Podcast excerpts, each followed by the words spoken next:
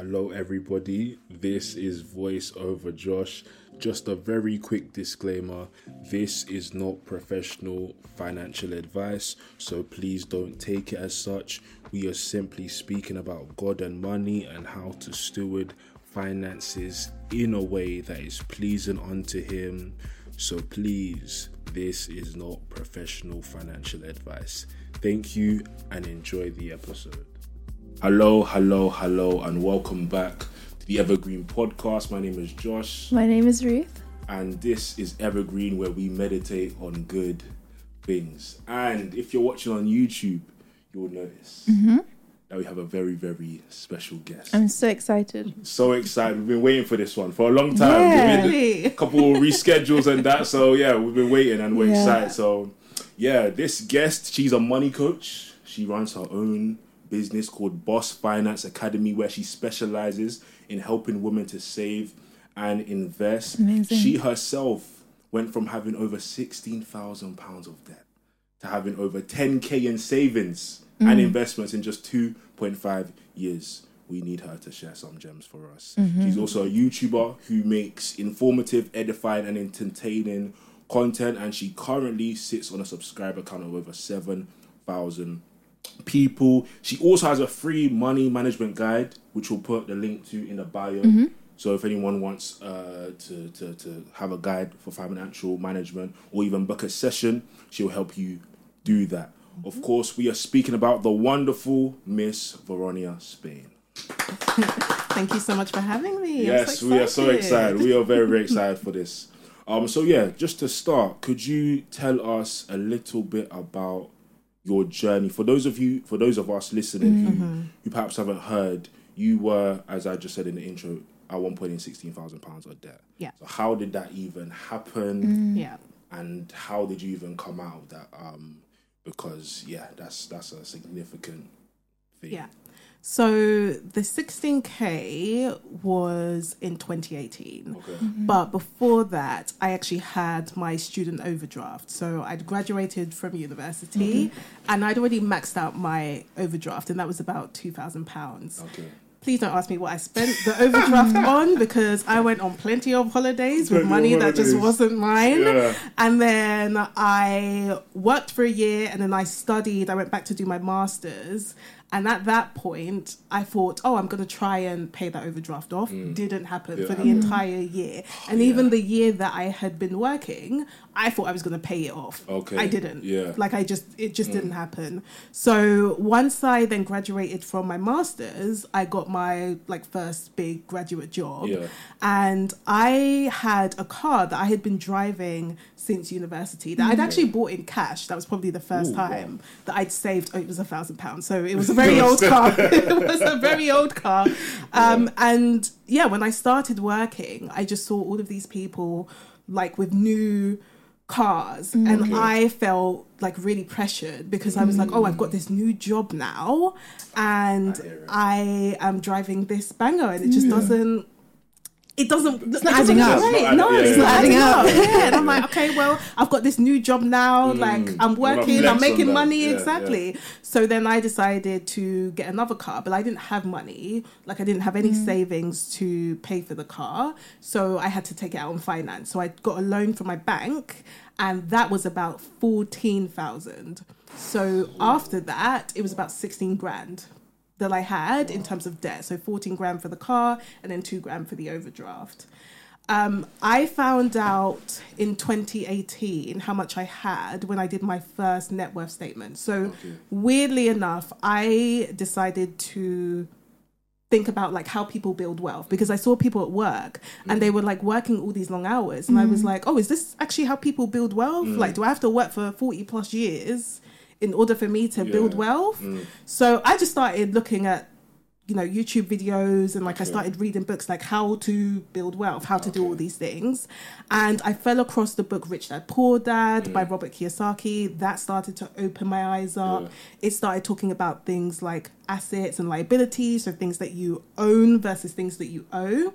And I decided, okay, I'm going to do my first net worth statement. So I'm going to write down my assets, which are things that I own, like any savings, Yeah. investments, and then I'm going to write down my liabilities, Okay. which are things that I maybe owe. So, like if I'm owing to a creditor, like credit mm. card debt, overdraft, Okay. you know, my car finance, and anything like that.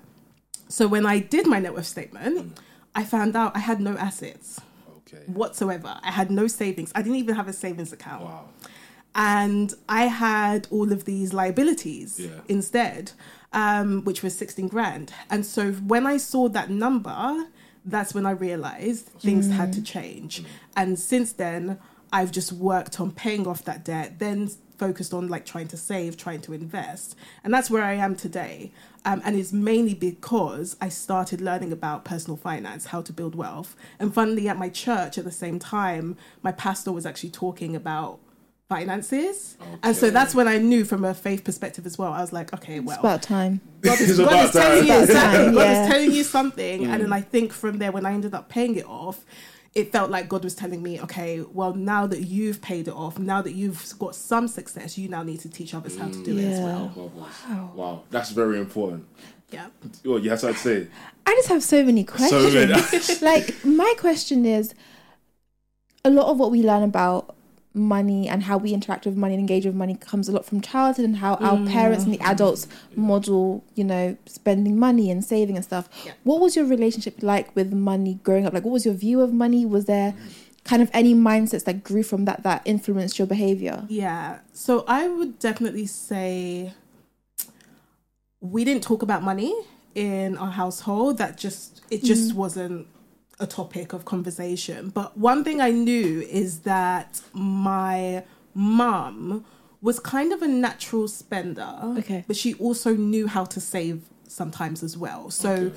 for example, when we would go on holiday, she would actually save up for the mm. holiday For the in holiday. cash Okay. and she would like divide it by the number of months and then she would save it but she never actually spoke about that so i had no idea oh, Interesting. that this happened so i had no idea how to actually save so i think by the time i then got to university all i had in my mind was that I now have more money, so mm. now it's time for me to spend. Student loan has dropped, mm. so Oh, it's ah, time for me to spend. Yeah. Mm. And that's that's it. So we So never really spoke about money at all, to be honest. Wow. And it's actually only now that I'm so open with money Mm. that my family now talks about money, and we genuinely have conversations about money like every week.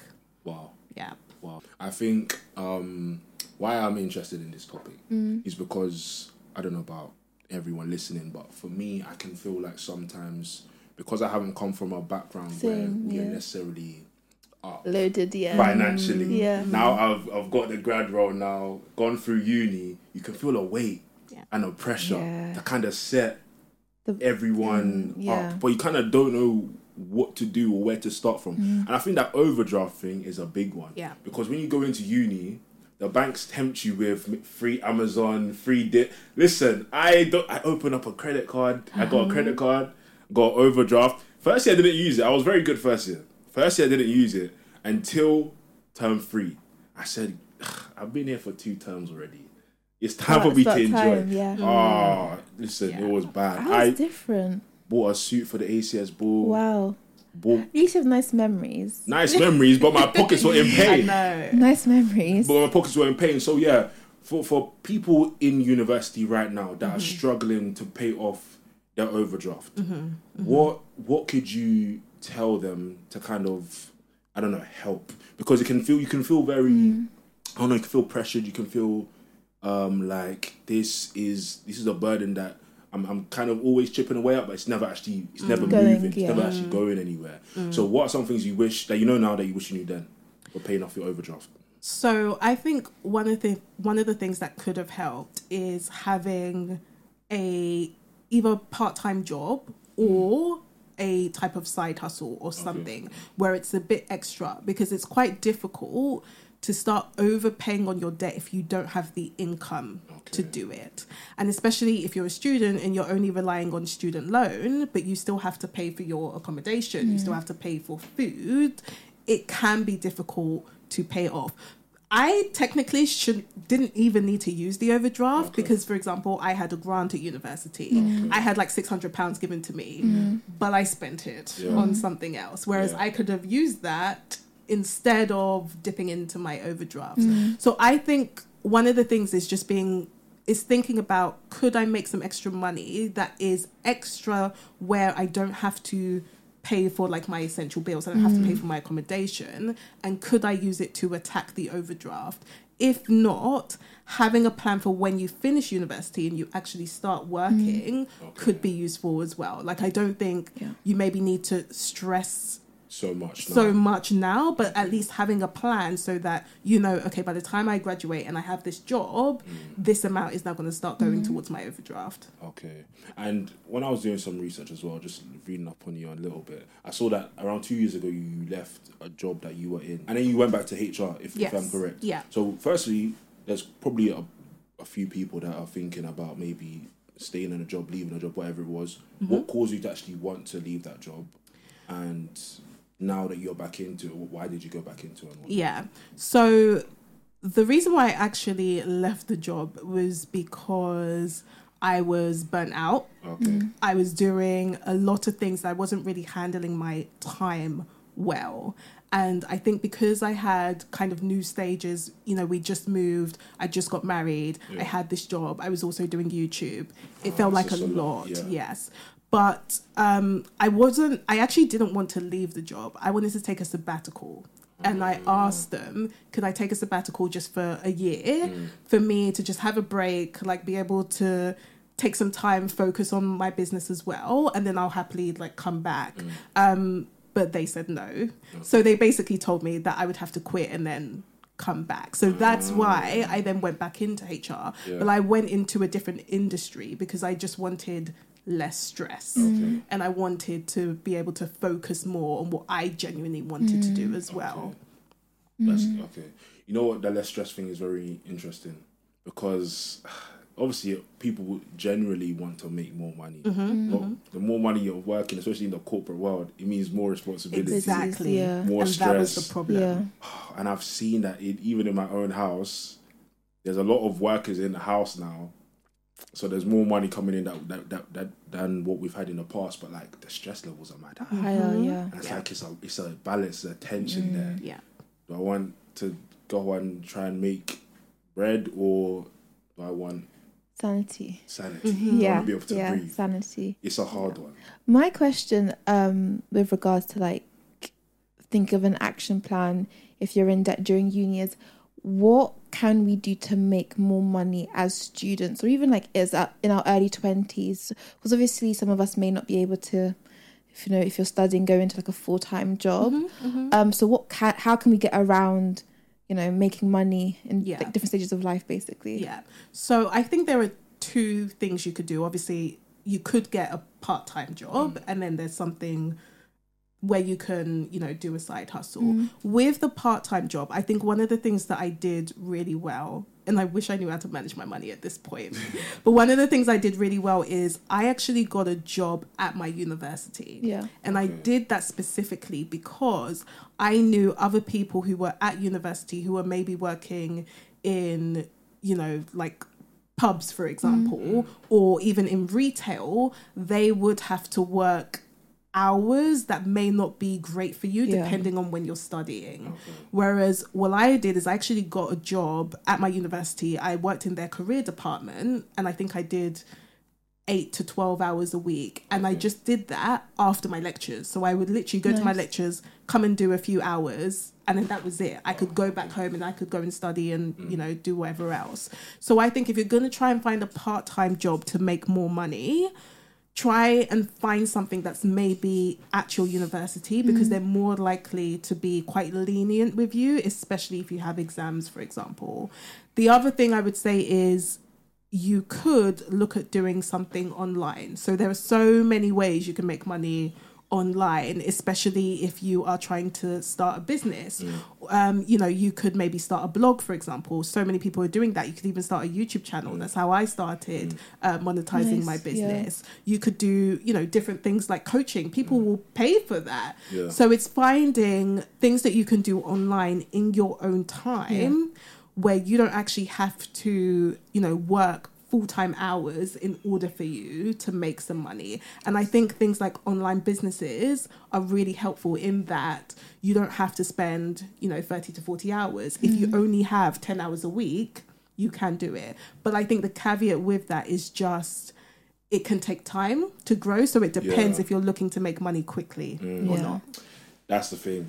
Even with online pursuits, there is a big time cost. Mm-hmm. Pyramid schemes. That's why they're popular. Wait, wait, wait, wait. That's why people go to pyramid schemes, like the Get rich quick stuff. yeah. But it's not. There- yeah, yeah, don't- you have to be careful with that. Don't that. do that, yeah. Someone 100%. DM me on You have to LinkedIn be about that. careful. girls, you have to be. wa- Pyramid You have to Yeah. watch it. You have to watch Yeah. it.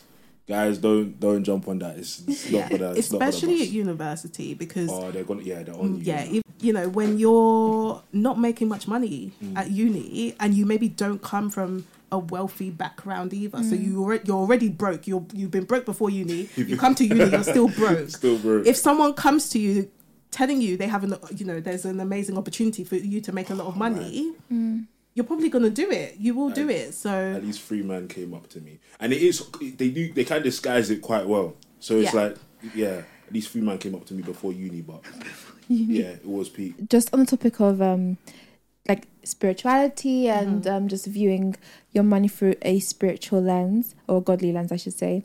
Um, one of our questions was, how do you navigate saving and investing without letting it like turn into hoarding slash idolatry of money? Mm, mm.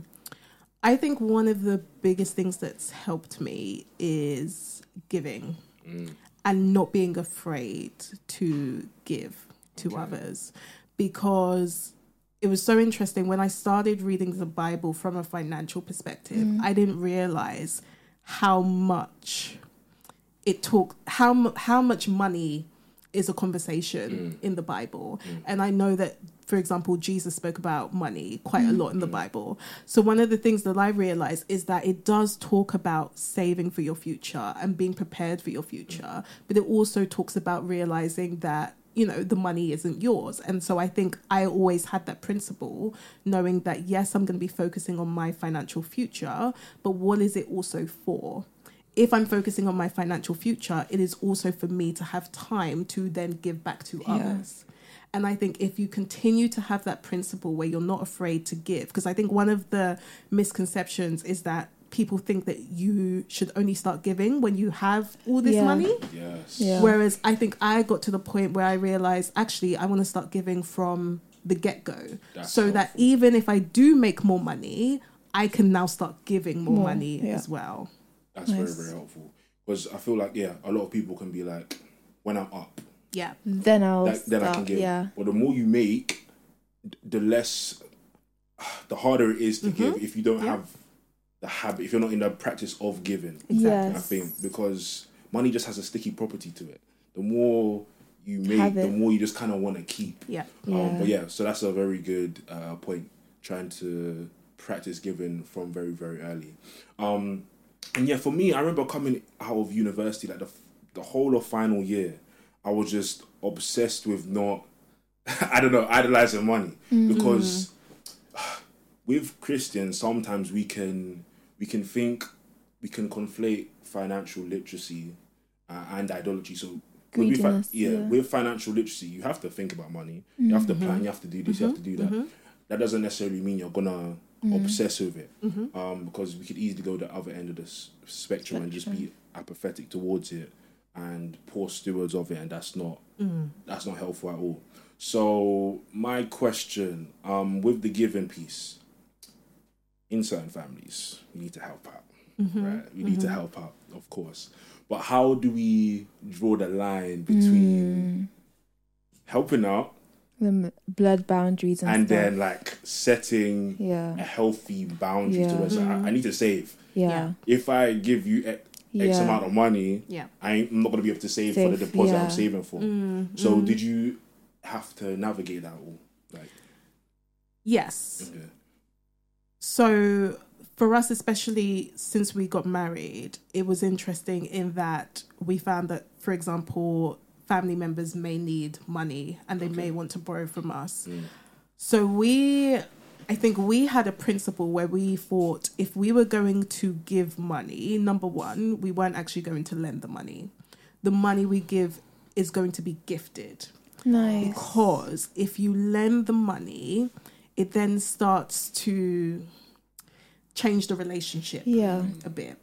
And so we thought, okay, the money that we have, if we're going to give it, it's going to be gifted. Nice. So the boundary we had is that we would give money that we would be happy to gift. Yeah.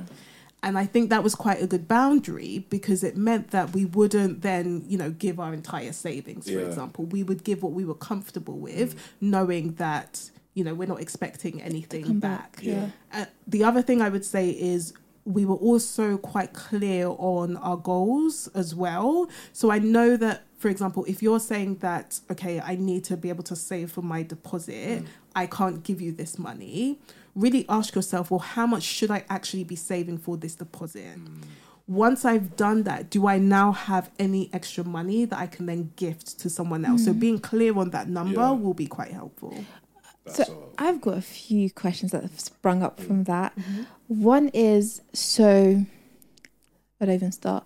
Let's start with when you were dating, Mm-hmm. and you had to like. Did you bring up the topic of the fact that you had the 16k debt, Mm-hmm. and if so, how did you navigate that? And then something I'm also seeing frequently is um this whole if he really loved me, he'd buy me a five hundred pound wig and da da da da da. Which I am completely like. Obviously, everyone loves to be spoiled, but I think I'm of the mindset of if I'm with you and I want to build something with you, like delayed gratification. Like I, I'd much rather you spend that five hundred pounds on saving up for a wedding or a house mm-hmm. than mm-hmm. a wig. So yeah how like what advice would you give to those who are dating and young? What how did you broach the topic of the fact that you had date uh, you had debt in your dating relationship? Um yeah.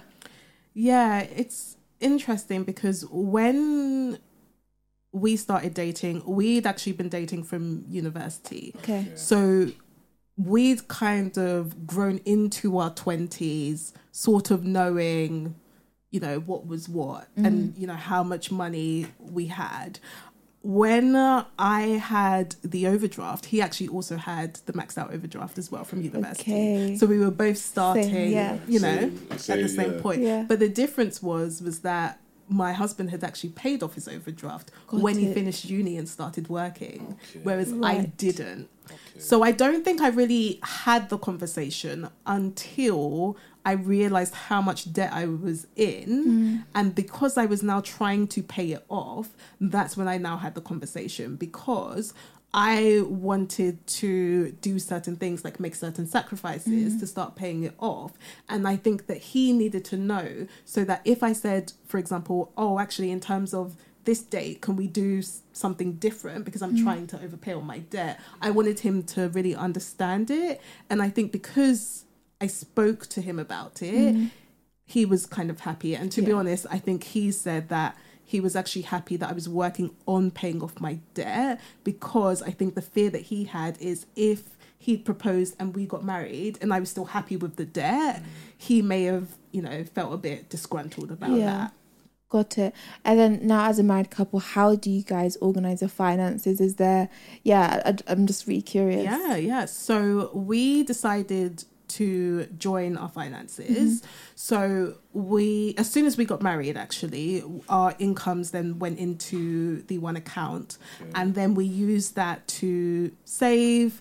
To invest and you know pay other bills and then also spend, but we do have our individual accounts Okay. for spending as well because there are certain things that I will want to spend money on and he probably won't like, and there's certain things that he will want to spend money on and I Yeah. will not like. So we have those individual spending accounts, but they're both the same. So they're the same amount that we get each month, but everything else is pretty much joined. And it was a learning curve doing Wow. that because, you know, you're coming from someone who is an individual. You're used to, you know, managing your own money to come into a marriage and then join it. It was difficult, but I think from our perspective, bec- in marriage, you're becoming one flesh. And so for me, it just made sense to also include finances in that. it. Can you like define investing? It's like that finance jargon that gets thrown Mm-hmm. around, and I think immediately you start to think stocks, stocks, bonds, and all of those Mm-hmm. things. But yeah, how would you define investment? What does it look like, and Yeah. how can we begin investing in our twenties? So, with investing, essentially what you're doing is you're either putting money or time into something to make some type of return back. So basically, if you put money into something, you're expecting to make a bit more money. So, in terms of what you can invest in, there are different things. So, you can, of course, invest in your own business, but you can also invest in other companies. So, when people talk about investing in stocks, what they mean is they are investing in publicly listed companies. So, your Googles, your Amazons, uh, you know, Microsoft, all of these big companies that are, and it's called listed on some type of exchange, you can actually become an owner of those companies. And that's what they call shareholders. Mm. So if you buy a small piece of that company, mm. if that company makes money, you then benefit because you're part owner of Yeah. that company. So that's one thing you can invest in. You can invest in real estate, for example. So if you're looking at property, you want to buy property to rent out, mm. That's you investing because you're investing money into something mm-hmm. and the money you get back will be in the form of the rent that you receive. But also if the property goes up in value Yeah. and you sell it you make money that's also another return. And then there are other things that you can invest in. So things like commodities. So some people invest in things like gold or they may invest in things like cryptocurrency. These are commodities where they may not the actual value may not move because gold can't move. But if people believe in it and they believe in the value and more people buy it, you can make money because the value would have increased. Okay. Do you did you ever get an ISA or anything like that? Yes. Would you recommend that? So, what an ISA is, it's an individual savings account. There are different ISAs. So, you can have a cash ISA, which is quite similar to just like having a savings account, but you can have a stocks and shares ISA. Okay. So, what I think people think that ISAs are investments, mm. it's actually a tax wrapper. So, what that means is if you invest through an ISA, using an ISA, if you make money, you don't have to pay tax. Okay. That's what an ISA is used for. Whereas you could decide to just invest generally. So it's something called like a general investment account. If you did make money, you may have to pay tax on it. Right. So the ISA is just the tax wrapper in that you don't have to pay tax. Yeah. Yeah. Yeah. I recently um swapped not swapped, but I moved transferred the funds from the help to buy Yeah. to lifetime ISA. Mm-hmm. Because in a lifetime ISA, for every year you have money in there. That's the money box If you max it out to yeah, to Yeah, like yeah. four K, they will give you Yeah. one K in return. Yes. Yes. That's the government that will give you money for that. Right. like for free guys just for having money in an account Yeah. they'll give you money that's nuts That as long as you use it for a house Yes. House. if you yeah. use it for something else long day yeah. Or you can use it for retirement. or as retirement well, as yeah. well, Nice. but there are like things out there that are very helpful that you just kind of no one really tells you unless Yeah. you know Mm-hmm. What like resources would you recommend? Like, just like very basic, like in terms of accounts, even books, podcasts, Mm-hmm. YouTubers. Like, what would you recommend for people like us? Yeah, so how I started was with YouTube channels. So, for example, could look, listen to mine if Yeah. you want. Definitely, Um, yeah. But there are also other YouTube channels and th- that are UK specific as well, which was great. So, for example, I also listened to the Humble Penny. Uh, he was a really, really uh, good example for me. Um, it's uh, someone called Ken and Mary. So they run the Humble Penny and they also talk about finance as well. There was also Mama Furfa that I used to listen to. So she's also a UK YouTuber who used to talk about finance. In terms of books, I would say. I think when it comes to books, you books are really helpful from both a mindset perspective but also a practical perspective. So with books, for example, I would say Rich Dad Poor Dad can really help with mindset and just understanding the fundamentals of personal finance. But then there are also books like uh, the Meaningful Money Handbook if I remember correctly. That's from someone called Pete Matthews, who is also UK based. I think he's also a financial advisor, where he then talks more about different accounts that you can start using, actually talking about stocks and shares ISA, how to use that. Okay. So I would say those are probably the best the best two. Okay, and on a very practical level as well, end of the month, payday, Mm. around that time for a lot of us. Mm-hmm, What I used to do, I used to set up a standing order. Just so money would just go to certain accounts. I wouldn't, it would come in and straight away go to Yeah. certain accounts. But I kind of like doing it manually now. Mm-hmm, Is there, like, in terms proportion wise, in terms of saving this, that, is that just like individual or would you say generally for students? Should think about saving this much, investing this much, spending this much? Yeah, so people or experts will tend to give different rules. Like there's the 50 30 20 rule where it mm-hmm. says 50% goes into your essentials, so things mm-hmm. that you need to pay for. 30% goes into spending on anything else, and then 20% goes into savings. Savings, yeah. Yeah. For me, what I tend to say is this is really going to be dependent on your goals Okay. because you may have goals that are more goals that are more aggressive. Okay. Mm-hmm. So as an example, Saving-wise. yes, Okay. saving wise. So as an example, when I was trying to pay off my debt, I had an aggressive goal. I wanted to pay it off in the next 18 months. So for me, saving to now start overpaying on that debt meant that I put more money towards overpaying on my debt versus my spending. Mm. So I was probably saving at least 40% of my income mm. to use that to go towards my debt. And at the moment, after inflation, I think we're saving currently just over 35% Okay. of our Right, income. yeah. But that is because we have more aggressive Goals. goals. Mm. So if you have more aggressive goals, then you're probably going to save more. You're probably going to invest more. But if you don't have aggressive goals, then that will then impact how much you choose to spend versus how much you choose to save. So I would say it's more individual compared to having like one set rule for everyone. Okay. Mm-hmm. So step one, identify what is it is you're actually trying to do financially, where you're trying to go Yeah. and whatnot. And circling back all the way to, to when you were in the sixteen thousand pounds of debt, how did that even like feel when you saw that? When you wait, firstly, what is a what's what did you call it? Net income, net asset, Net worth. net worth statement. Mm-hmm. Mm-hmm. What is that? Firstly? What is that? Yeah. And then when you saw the sixteen thousand pound, what was that? Like, how did that actually feel? Yeah. So the net worth statement is basically your assets minus your liabilities. Okay. So assets, things that you actually own. So if you've got any cash, any type of savings, any investments, anything like that, you own it. Or if it makes you money, that would be considered an asset. Okay. Liabilities are things that you owe. So if you owe money to a creditor, like you have a store credit card or you have credit card debt or you have an overdraft or any other personal loans, those are liabilities. Mm. So your net worth would be your assets minus your liabilities. So if you find that after that number, it's a positive number, like let's say I had a thousand pounds in savings and I had no liabilities, then my net worth would be a thousand. So that would be positive. But if you had more liabilities, you would end up having a negative number. So because I only had Uh, there was liabilities, no assets. it was minus 16,000. So my Got net it. worth was minus 16 grand. So for me, to see that I had no assets, and in order for you to build wealth, essentially what you want to do is have more assets than liabilities. So the fact that I had no assets, but I had these liabilities, that's what really shocked me.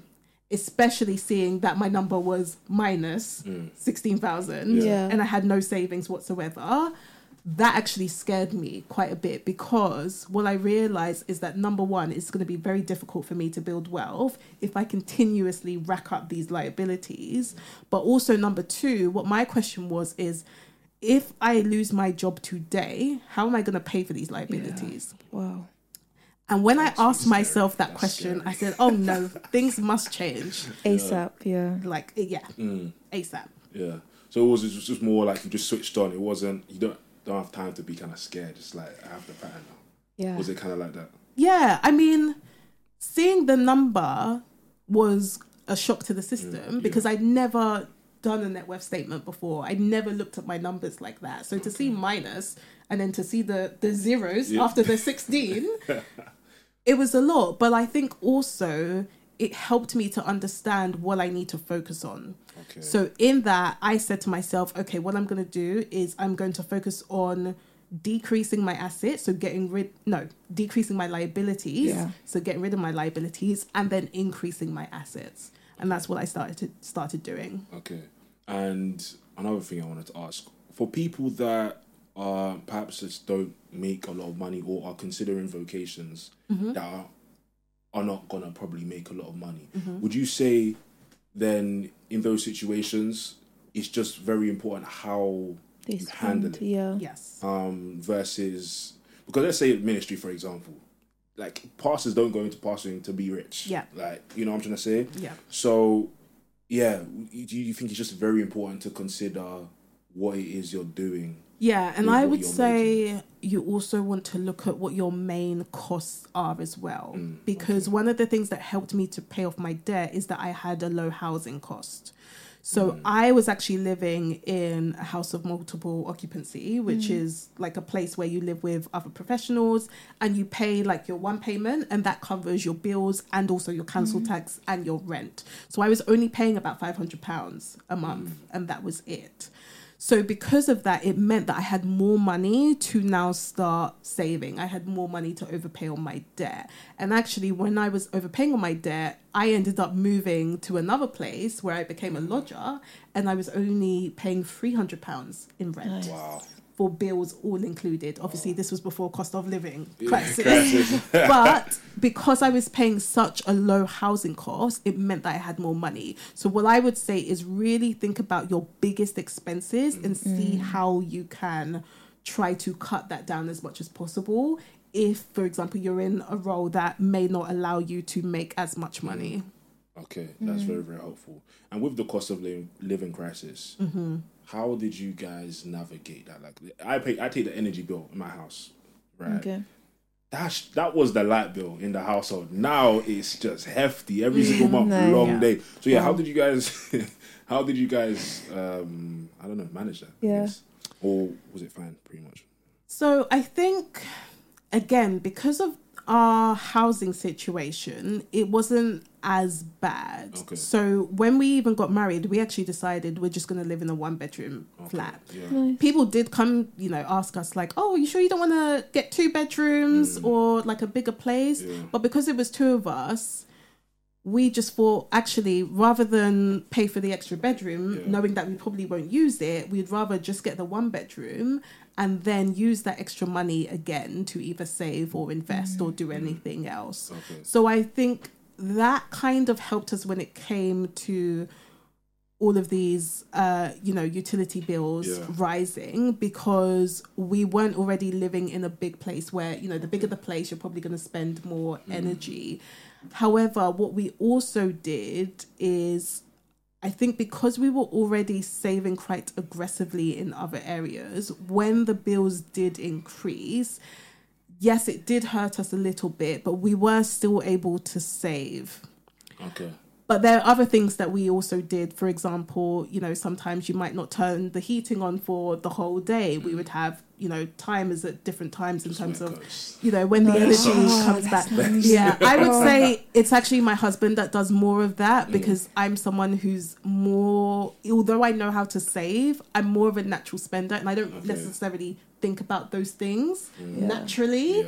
it's my husband who would decide to put timers on things um and you know he'll then check like how else we can save money for example. Always looking at the um the meter as well making sure we send a meter reading to make sure that you know the the company is actually giving us Charging you right charging us the right Yeah. amount exactly. So Yeah. just small things like that have helped. So yeah, you seem to have a quite unique mindset in that, like when you have a Goal. goal, you just I don't care. Go even living in a Mm-hmm. one bedroom apartment mm-hmm. whilst getting married, a lot of people they want to flex a little Image, bit. yeah, yeah. Mm-hmm. Image. It- It's image. Yeah, Let's be yeah, real. it It's is. image. Oh I think it's better. I'm thinking about it. It's better for if I was thinking about getting married and like moving out. It's better for me to actually move outside of London and mm-hmm. commute in mm-hmm. Mm-hmm. than it is to preserve this image of living in London, Yeah. being the marble um, countertop kitchen, the marble countertop, and the the view of Canary Wharf. Like it makes more financial sense. So. I don't know. How do you get to that point of like not caring about what people think? yeah, and actually putting your finances first. Yeah. So one of the things that I did, which is probably a bit drastic, but especially when I was learning about personal finance much more, was that I decided that I was actually going to take myself off social media. That's good, yeah. So That's during good, the yeah. time that I was overpaying on my debt, I decided I was going to focus more on learning about personal finance, learning how to become financially independent in the future, learning how to build wealth. And I wanted to surround myself with those kind of messages. So I mm. de- deactivated Instagram. I wasn't on there. I wasn't on Facebook, although I didn't really use Facebook at the time anyway. But the only thing that I kept was YouTube. But when I had YouTube, it was for me to learn Yeah. more about personal finance. That's really good. And I think going through that made me realize that a lot of the times, the reason why I would spend money on different things was because I was comparing myself to others. Because I saw them going on this holiday. So I thought, oh, I must go on that holiday too. That's honest. It, do you get what I mean? It wasn't because I actually wanted to go for the experience. Yeah. It was because I saw other people doing it and I mm. thought I need to do it too. And so I think although it was drastic, it helped me to really understand what I was spending my money on and how I wanted to spend my money. So it got to the point where I realized that yes, I'm a natural spender, but I actually don't need to spend all of that money for me to be mm. happy. Mm. I was actually content with the money that I had mm. so that now I could then focus on other things that I really wanted to work towards. And that grounded me when it came to not only overpaying on my debt, but then now starting to save and invest for my future. That is so helpful because I remember even my dissertation was on this topic. Yeah. Um, clothing consumption patterns in black communities. Yeah. Yeah. Speaking yeah. about like In con- black communities. Yeah. What did you find? literally what she was saying, like um Is there like a higher what's the word? Is there more conspicuous consumption in black communities Yes. compared to the other Mm. communities? Yeah, there is. And why why is that? So okay, let me give a definition for of conspicuous consumption in case you're hearing that and you're like, what is that? Um, cool. So Thomas Veblen, he was an economist in the 19th century. He's the one who coined the term conspicuous consumption. So it's when individuals seek to demonstrate their wealth to others through the consumption of other goods, mm. and mm-hmm. essentially one of the reasons why is status signaling. signaling. So like identity is is formed and communicated through what we buy. Mm-hmm. Um, and in black communities where perhaps we couldn't get the assets such as houses and whatnot, Yeah. a quick way of showing that I'm up is getting the latest crepes. You know, I'm, Yeah. I'm creasing because Watches. Congolese people do this. Sorry, we're like the worst. Sir. Um, con- like sapology, like that is literally like us. Like, um, there was a documentary. It's quite common where people literally, even like there's so many aspects to it, where like you look at the parents, they're like literally head to toe Dior, Chanel, Prada. Wow. And you look at their kids not running down their nose. You just think, what's going on here? Or back home as well, you'll see um those who are like sappers, like proper sappers. They'll have um you know designer suit and you go and check their house they're sleeping on the floor on a mattress it's just like it's just confusion Yeah. it's just Yeah. confusion Man, yeah, it, it's it's crazy. Like we're willing to go broke to Yeah, I demonstrate don't get Oh, that. that we're that we're rich. yeah Um, but yeah, go, looking at the dissertation, like there, there there was some colonial like Yeah, of roots, influences. of course, like because we weren't able to Yeah. Yeah. Yeah. demonstrate or um show our worthiness essentially. So Yeah. like it's trickled down to where we try to show our worthiness through what we can acquire. Um, but yeah, I think just even when I was doing a dissertation, having an awareness of that did help me consider like why is it that I'm actually buying mm. this? Do I want this or do I want mm. people to think that I'm up? you're up Yeah. That um, exactly. you know what I'm trying to say. Yeah. Image is the worst. It will finish you. Yeah. It will finish you. No, it will actually finish and you. And it's not to say that you can't have nice oh, things. you can, of course. But I can, think it's yeah. also just thinking about the way we approach it. Because Yeah. I think if I was to ask people, okay, you have all these nice things, but tell me how many assets you have, they may Mm, look at me with blank faces. Whereas what I realize is people that genuinely build wealth who also have nice things Mm. will build the assets to help them have money in their pocket and use those assets to now buy those buy things. yeah. Whereas the difference is that we tend to just spend our money on the liabilities itself Mm. without actually getting the assets. Yeah. So we're skipping. We're skipping a step. Yeah. yeah If you want to get the nice things we can flex with, fine. But first, build an Build. asset base. but some would argue like buying a Birkin bag is an investment How? because over Does it time appreciate? Yeah because over time like it'll, like Yeah, yeah, it over time value. like the old chanel bags like it'll go up in value Wow. some would argue Yeah. But my I think my question is are you buying this as an investment? Yeah, let's, that's a good you question. planning and very, to sell very likely not. Yeah, You're not exactly. Yeah. exactly. That's a very good question. Mm. Oh man, but yeah, like what you said about the social media thing. Literally, I don't know, like primary re- research, and literally one of the participants said it's when I got on TikTok that my spending went mad. yeah. because every time I see a girl wearing this, wearing this, wearing that, I'm like, I need to get it as well. I don't want it, but I need it. Wow. Hmm. Um, so yeah, that's interesting. I think for people our age and a bit younger, like coming out of uni, and those of us who've just left, I think it's helpful to consider how it is that we think about money because this Yeah. idea of mm-hmm. assets and this and that. Yeah. What you spoke about earlier, like not speaking about money mm-hmm. growing up, Yeah. This is just not part of our uh, dialogue more time. Yeah. But the more we have these conversations, the more it can be part of our dialogue. So Yeah. it'll be very helpful. It'll be very good. Um, yeah. And it's so important because one of the leading causes of divorce after infidelity money. is money. Is money.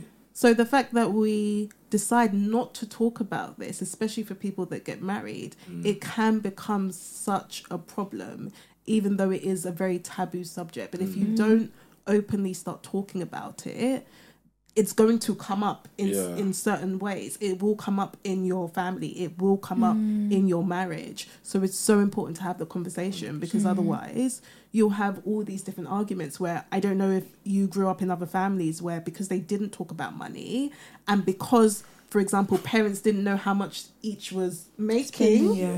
Yes, honestly. that's where the arguments Yeah. came in. Hmm. So is that where a lot of the arguments are coming with marriage? Like, not even necessarily not having enough. It can be that, but just mm-hmm. not having an awareness of what's going on in the other person's situation. I think for some marriages, I would say, you know, if you're not, if you don't even know how much your spouse earns, Wow. but you're both supposed to put in 50 50 into paying Yeah. the bills, what happens if the other Oh, person he's keeping more. Exactly starts making more? Or if, you know, for example, if the woman has to go on maternity leave Mm. and she's then making less money, is she still expected to pay 50% of her money into bills? Those are good questions. Very good question. People don't have those conversations. Yeah. Mm. So when it then comes to the point where, if for example, the woman has the child and they have this maternity pay, which is not much at all, well, then that's where the arguments start. Because if she's still expected to pay half the bills, how else is she going to be able to live?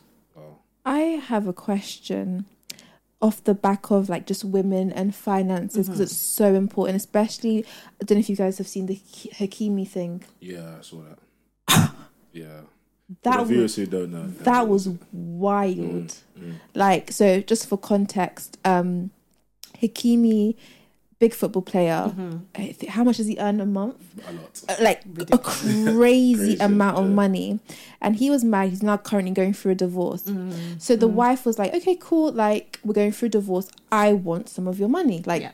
you know, as as usually happens. Um, and it turns out everything, as in clothing, watches, like everything, was under his mum's name. So by law, he Had has Had nothing. Mad. So she can't Wow. Claim anything, that he has. She didn't know this. It was just the wild part. It came out during the the divorce proceedings. Um, I th- I believe now she even has to give money to him because he has nothing. Rah, Oh I didn't know that part. it, gets, it gets because he has by law no money. And like she's the one who has a higher net worth legally. Like that's what the papers are showing. Like he has a higher net worth. and so obviously we're, we're going to assume that he, the mum will slowly gift everything back to him. Do you know what i mean? But um what's the importance of just women being financially literate? Even the fact that you primarily focus on women like Yeah. was that intentional? Yes. Yeah, it was very intentional because what I found was that, especially with women, we weren't necessarily having those conversations. And mm. it was so interesting because even with my husband and his friends, money would just slightly be a conversation, mm. even though it could be to do with, like, oh, there's this investment or Yeah. whatever. They were still talking about it. Whereas I realized that actually, even with me and my friends, that just wasn't something we mm. really spoke about at all. And I think it then becomes a problem because if, for example, you do get married, if you don't understand what is going on when it comes to the finances, that could be a problem later on. Because God forbid, you know, if your husband wasn't there anymore, mm. how are you supposed to deal with the finances if you haven't been doing anything? Yeah. So I think for me, it's not that I want women to now now start taking control and just mm. taking the Yeah. money and you know doing whatever with mm. it. But what I want them to do is to be aware so that they can also be in the conversation. So that if they do get married, it is both of them coming in to the mm. conversation, deciding what to do. Mm. And I think sometimes as women, we forget that we have a very strong intuition. And that can be very helpful when it comes to money. Because if I use myself as an example, my husband is the type who takes a lot of risk Okay. he is very risky. Yeah. He is happy to invest money into different risky things. Yeah. But if he then took all of our savings and invested that into something and we lost that money, That's it. Long day. That's it. Yeah. whereas because I'm someone who doesn't take that much risk, I have a bit of intuition when I you know start investing or when I start saving what that means is that we can have some of the money into risky things but we can also have money into more safe things so that even if the risky things you know go kaput and we have no money we still have money Yeah. from what I Yeah. for example have mm. invested Yeah. in Yeah. so I think it's just drawing in each other's strengths Yeah. Is really helpful, but I think it's getting women to become a bit more confident when talking about those topics because it can be Nice. scary. And if, for example, you're looking at how to build wealth or how to start investing, especially if you go on YouTube, most of the time you will probably will see white men mm. on there. And if you see someone like that who doesn't look like you, you're going to instantly think, well, investing isn't for me. Mm. I shouldn't be focusing on my finances because no one you know, on the YouTube space looks like me, mm. who's talking about that, is showing me that I can do it too. Mm. Wow. So, what conversations, what questions do we need to be asking our partners? Maybe in an engagement phase or dating mm-hmm. phase, whatever it is. I mm-hmm. don't know when to ask it, but like, what do we need to know about how they steward finances? What's mm. important? Yeah. So I would just ask, you know, the basic questions in terms of how much do you both make? What do you earn? What are the streams? You know, do you just have the nine to five job? Do you also mm-hmm. have a side hustle going on? And I would also be asking, do you have any debt? So, what type of debt is it? Is it credit card debt? Is it, you know, just student loans, for example? And also, how much do you have in savings as well? Yeah. Or how much do you have in investments? What are you currently investing in? Just starting to understand those finances, especially if you're going to join it together once you get married. Because in our eyes, when we got married, if I was still in debt, what would have happened is if we got married, it would have then become our debt. Mm. And then we would have then started tackling that together. So it's important to start having those conversations from the get go so that both of you are aware okay, this is the plan as mm. soon as we get married. That's so helpful. This is giving me a lot of hope. I'll be real because financial transparency like this is just a Yeah. myth from my mm. background. Yeah. You know what I'm trying to say? Yeah. So having these co- these conversations. But I stuff. think it's like it probably. I assume it helps just having a partner who's just really compassionate and empathetic and understanding when you're having these conversations. Because I think mm. it's, it is Yeah. quite a sensitive topic. It's Yeah. sensitive. So I think having someone who won't necessarily, you know, condemn you and make you mm. feel bad Yeah. that you're in debt and say, do you know what? We can do this with God and hard Yes, work and yeah. an action We can plan. do we can this. actually Yeah, do this. But I would say then you need to. That's why you need to have the conversation before you get married. yeah. Because if you realize that actually this person may not be happy with, you know, the way both Yeah. of you are dealing with finances, just because you're married does not mean it's, it's going to go away. Go away. It's probably going to be even amplified even more once you get married. So it's so important to now start having those conversations so you know, okay, this is the type of person that I'm marrying. Yeah. Mm.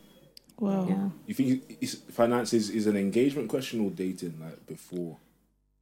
I would say you could probably do both. I think yeah, I think you should do both. Yeah, I think before you get engaged, it's good to have like a An rough idea. conversation, just an idea, just to see what people's mindsets are like as well, Mm. so that you understand. Okay, this is the person that I want to marry. Uh, but for at least for the engagement, I would say is really important. It's important. Yeah. Wow. Is there anything you want to um, shout out?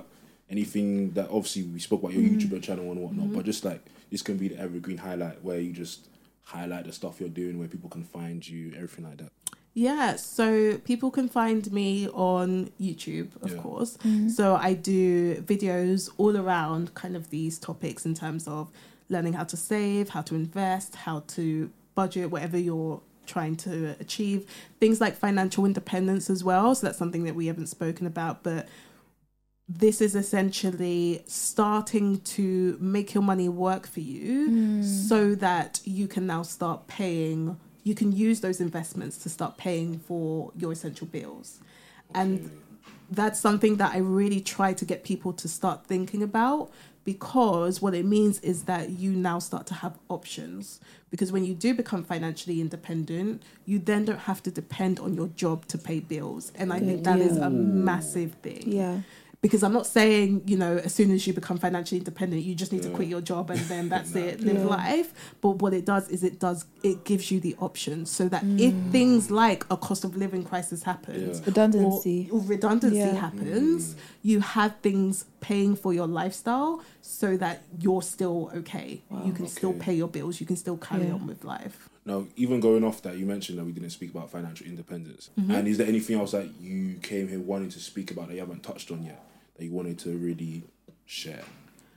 I think the only thing I would say is, especially when it comes to, you know, stewarding our finances, is just really thinking if you're a person of faith, really thinking about what God actually wants you to do with this money Okay. so that as long as you are continuously having that conversation in prayer, you can then start thinking, okay, this is what I need to focus on. If I know that I really want to become financially hmm. independent, why is that? If I know hmm. that I want to buy my hmm. house, why do I want to buy my house? What am I going to do once I've bought the house?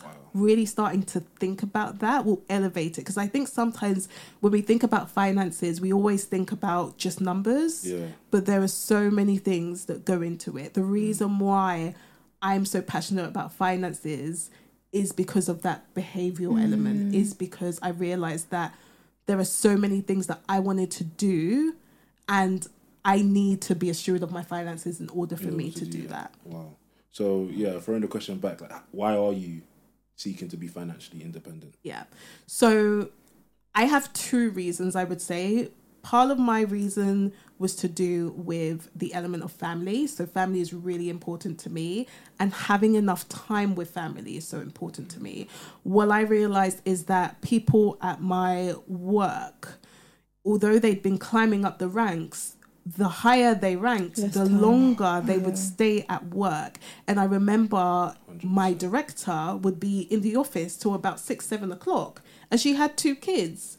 And she wouldn't be able to see them much because she was always at work. And so for me, I always thought that I would love to be there for my kids. I would want to see them after school. I would want to, you know, go to their sports days and go to their, you know, different concerts without having to ask mm. permission. Yeah. And so for me, that was a big driver for financial independence because I want to have the option to be able to say, actually, today I am going to go and see my kids' school play. Yeah. Yeah. I am going to see their Man. You know, competitions and anything Yeah. like that. I want to be able to spend more time with them. But also, it means that I would have more time to then give back to the community Yeah. as well, because then I would have all this time freedom. I would then want to help others also achieve that time freedom as well. Wow, that is helpful. Um, yeah, because even me, I care about family a lot. Yeah. Even so, I'm doing the ACA right now alongside, well, as part of my job, and time. I feel like I'm just strapped for time. Yeah. And I'm single, no kids, no nothing. But even still, time is very scarce. So I'm thinking, if I progress, obviously I'm not gonna have to do exams again. Yeah. If I progress, is it just just gonna get like worse? Worse. Yeah. Am I gonna have less and less time? I'll be able to provide, but they Yeah. will not have my presence Yeah. Yeah. which is so there is a tension there provision versus or provision and presence there um yes the steps you took to be financially independent so one was clearing debt and then starting to build an asset base Mm-hmm. Yeah. essentially Yes. so yeah could you give a couple of more like steps that you Yeah. took So what I first did is I needed to understand what would it take for me to become financially independent. So mm. ideally what would that look like in numbers? Mm-hmm. So essentially I needed to understand okay, this is how much my expenses will probably be for the month. if I can build investments that surpass that amount, then at least I know I'm financially independent. So, for example, if my expenses come to two grand a month, if I have investments that make more than two grand a month, that means I'm financially independent. Yeah. Essentially. Yeah. So because of that, I then had to work backwards and I said, okay, well one of the first things I need to do is pay off my debt because the interest rate was also another thing when it came to my car loan. Um so I need to pay off the debt. Once I then paid off the debt, I then built an emergency fund because I needed to have cash in case something happened. So in case my car broke down or if we were in a place and I I don't know if we if I lost my job, Yeah. you know, I'd have to tide myself over. So I got an emergency fund because then I didn't want to have to go back into debt as well.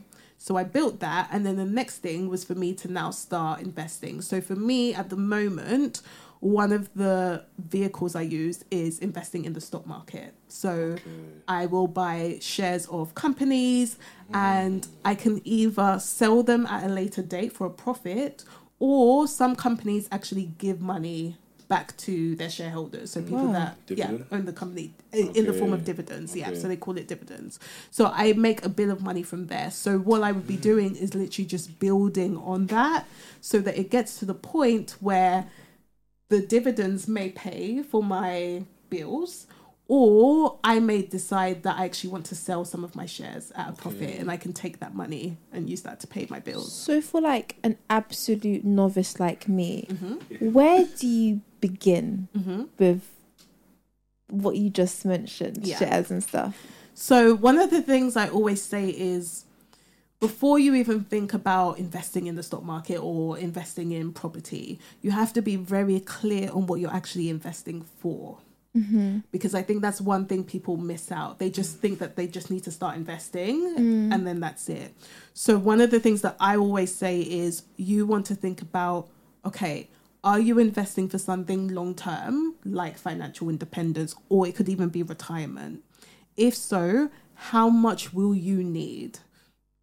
You know, whether in yeah. total or per month, how much are you going to need to pay for that? And then from there, that will then help you to understand okay, if I know that I need to make at least 2000 a month for me to become financially independent, what can I invest in that's going to help me get there? Mm. So, investing in the stock market may be one, but it could be property. It could be your own business. You may decide to actually Yeah. invest in your business, Yeah. and that makes money. But if you're choosing to invest in the stock market, you then want to also understand how comfortable am I at taking risk? Because there are certain things that are much more risky when it comes to investing in companies. So you can invest in individual companies. So for example, if you wanted to invest in Apple, you could, or Amazon or McDonald's, you could do that. Or what you could do is invest in a basket of companies. So rather than investing in one company, you're investing in hundreds of companies and you own a small piece within that. And so that's something called an index fund or an ETF. So that could be considered a bit less risky because you're not just putting all your eggs in one basket Yeah. you're actually investing in a whole load of companies in that one basket. So you have to understand what are you actually comfortable with.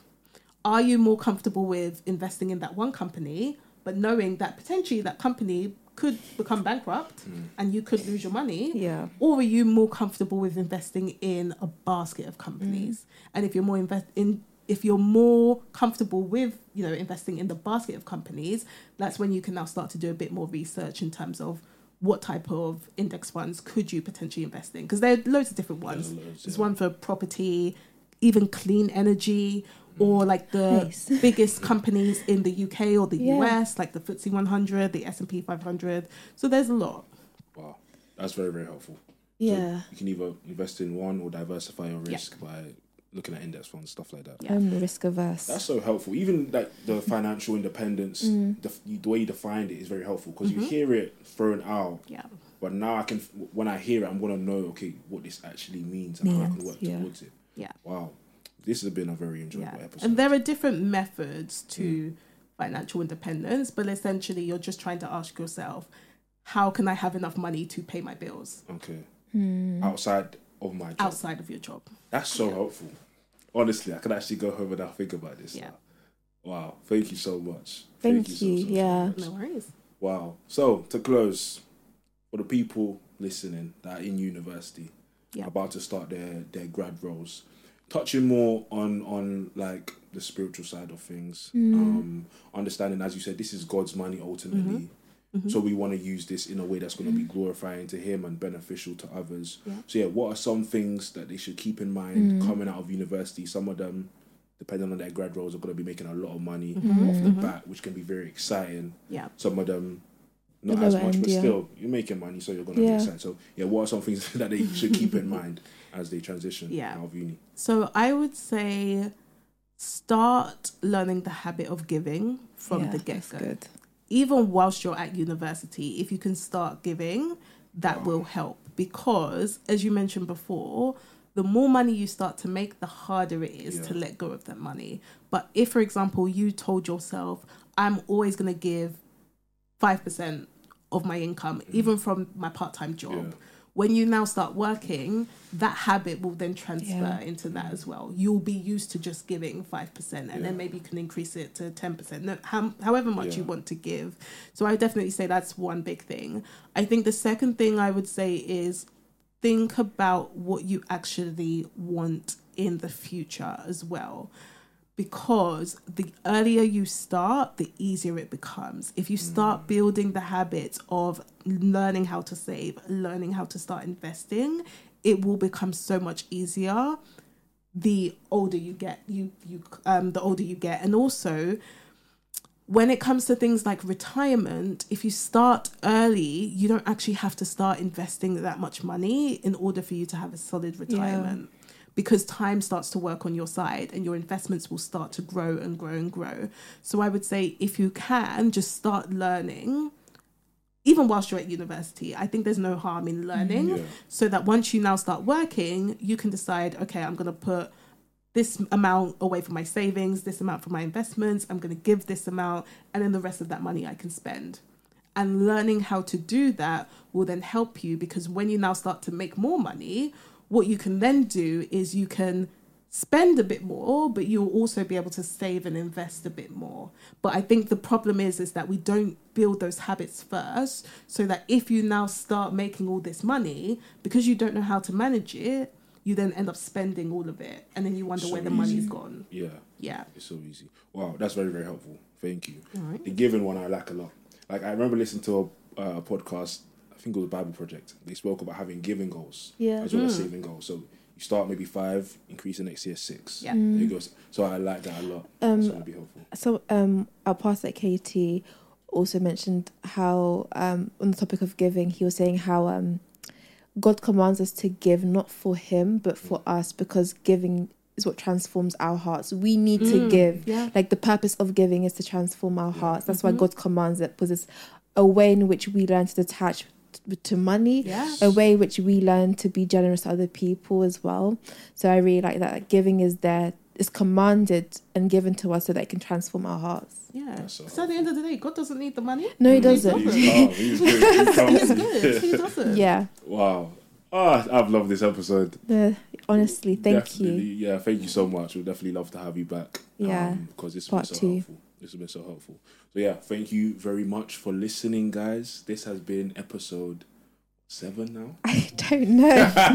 episode seven I of season know. two, where we're speaking about life after university. You've had the incredible Veronia Spaine with us. Thank you for having me. Thank you for joining us. Tune in next time where we'll be speaking with the one and only Rashawn. Rashad Grant. The Rashad, Pope. The Pope. Oh, hey, the Pope. what a guy.